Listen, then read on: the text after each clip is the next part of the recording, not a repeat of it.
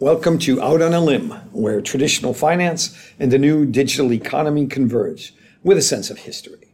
My name is Tim Enneking, and this is episode 43. Today is July 5th, so we're a day late because of the U.S. holiday, uh, 2023, and it is about 3 o'clock on the west coast of the United States. Uh, a bunch of small topics today, and I just realized as I was looking over them, they're they're all fiat related. There's not really been a lot in the crypto in crypto news, uh, which in and of itself is a bit of good news uh, because BTC has been hovering above thirty thousand dollars, and despite some of the negative regulatory news out of North America, both the U.S. and Canada, uh, crypto has been looking fairly good. So, um, from our perspective, it's a good accumulation time. Uh, there are five topics to discuss. Uh, very, all of them very short. The first uh, and the last actually are interesting trends. Uh, the U.S. now employs more people and has less unemployment than it did pre-COVID.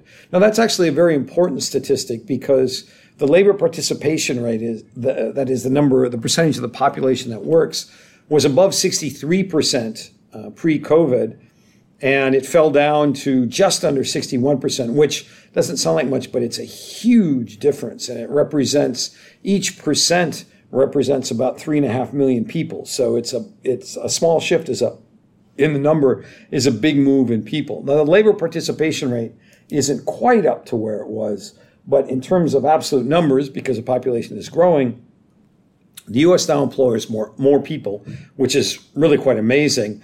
And the uh, unemployment rate, which is actually low by historical standards pre-COVID, is even lower now. So really crossed a, a, a Rubicon, uh, hit another milestone. Pick your metaphor.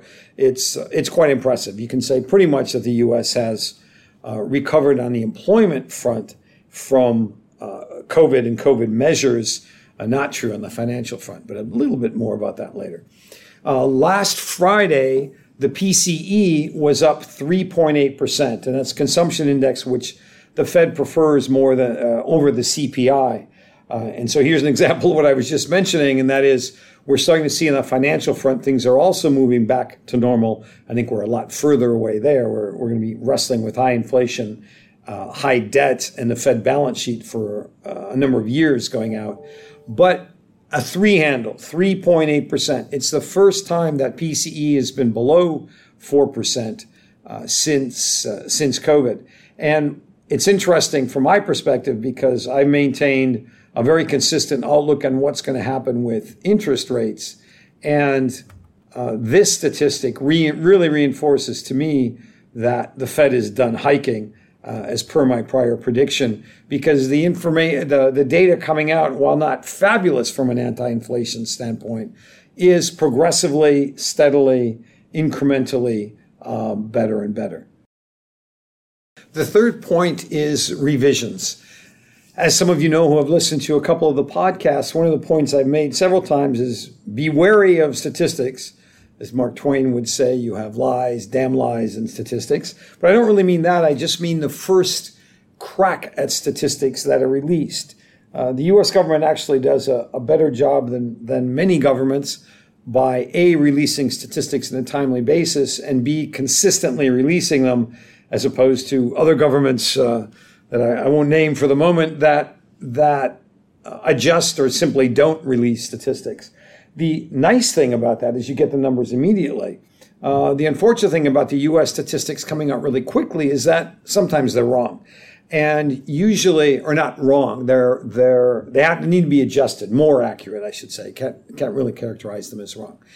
But what that means is when you have statistics, you take them with a you should take them with a grain of salt and see how they're ultimately revised and what you end what you end up with, you know, a quarter or so later. Now, sometimes you have overt manipulation, but not by the government. Remember, I re- referred to unemployment statistics that unemployment had suddenly skyrocketed, but it was because 40% of the entire US unemployment was out of Massachusetts.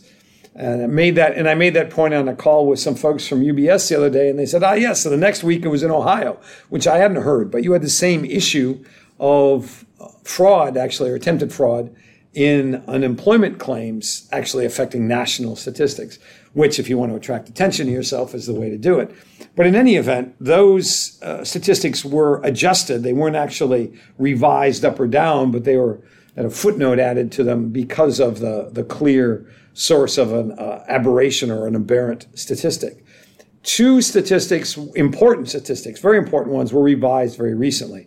Personal income and spending was uh, set at 0.8% for uh, May, rather, sorry, for April, rather than 0.6%.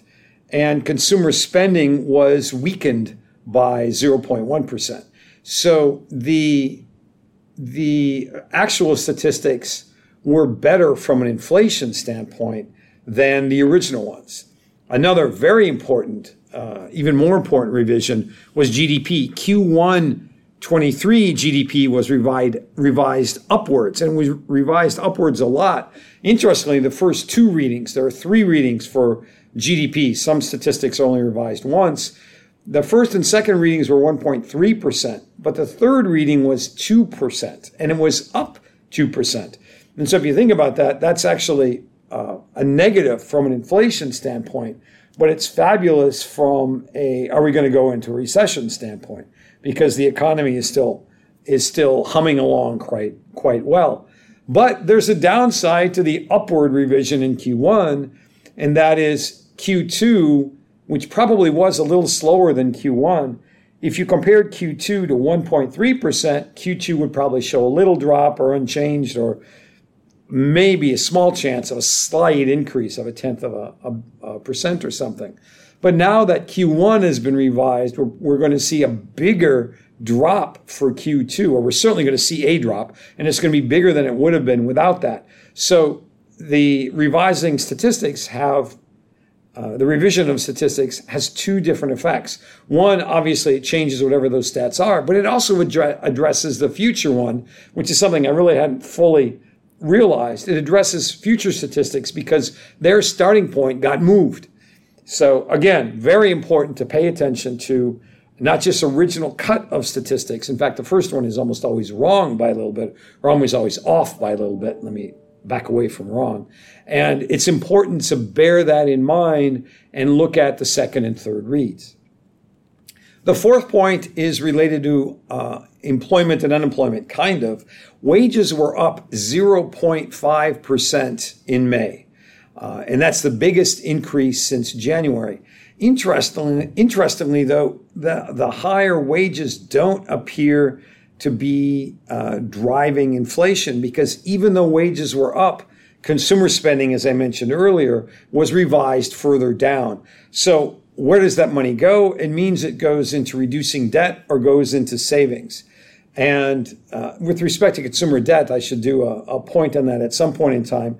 The uh, consumer uh, debt and savings debt plunged and savings skyrocketed during COVID. Not hard to imagine. Not hard to imagine why. It's actually the highest savings rate since World War II in the United States. Since then, savings have plunged and consumer debt has skyrocketed as things like revenge travel kick in and uh, consumption in, that was suppressed before is trying to catch up and, and even overtake. I'm sure you've all heard the apocryphal stories about the waves of tourists. It's only it's only very early July, and already in May and June, waves of tourists have hit uh, certain tourist regions so badly that in some cases they're restricting the number of tourists that can come in.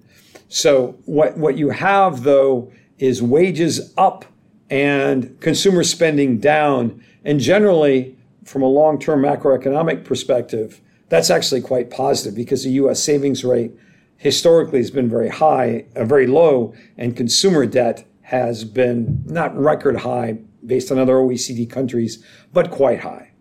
Uh, the fifth and last point is a statistic that was so interesting, so unusual, that I just had to include it, even though it's only indirectly related to finance.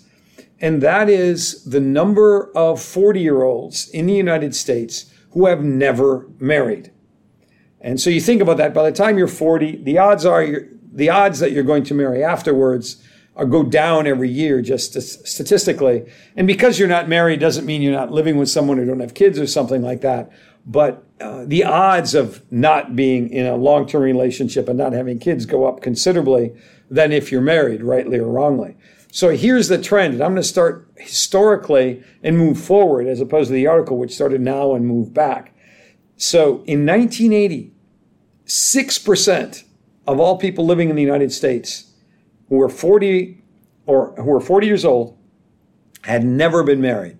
So 6%, it's 116th, and almost, you know, it's, it's not really, it's barely statistically significant. By 2010, so it's 30 years, so it's a good chunk of time, that rate had more than tripled. 20% of all 40 year olds had never married. And just in the last uh, 13 years, I guess, well, the, the statistic is from 2021, so 11 years, 10 years. Another, it increased by another big amount, by another quarter. 25%, so fully one fourth of the population of the United States, up from 116th uh, now, what are we talking, 40 years ago. One fourth of the population of the United States is 40 and has never married. Uh, I find that to be a, a massively uh, a massive shift and a really interesting number because when you think about it, that affects consumption. You know, if you don't have if you don't have kids, and this isn't forty year olds have never married with no kids, so a lot of them you can assume had kids, but fewer and uh, and and the prospects of them having kids going forward are much lower. So their attitude towards saving, their consumption, they can travel versus buying school books or whatever. The the, the, the that trend is just huge in a relatively short period of time. And the negative implication, of course, is also related to children because the uh, you have when you have fewer married couples as a general rule you end up with fewer children in the population. That's certainly what you're seeing in the united states. As i mentioned earlier about 16% of the population of the us at any given time over the last 50 years consists of immigrants. And it is only immigrants that are keeping the us uh, population uh, the working population right which is the population that contributes to Social Security and keeps you know retirement programs going, et cetera, et cetera. That can't get too low where you end up having what's going on in, in South Korea and Japan, where it's it, there's just no money left to pay uh, uh, to pay retirees, and so they're facing massive debt ceilings. Uh, you, it, it, this this has massive implications on every level, financially and culturally, um, in the United States. And with that little intriguing statistic, that is all that I have for today. Uh, we'll speak again next week. Try to get back to Tuesday. Yesterday was the 4th of July.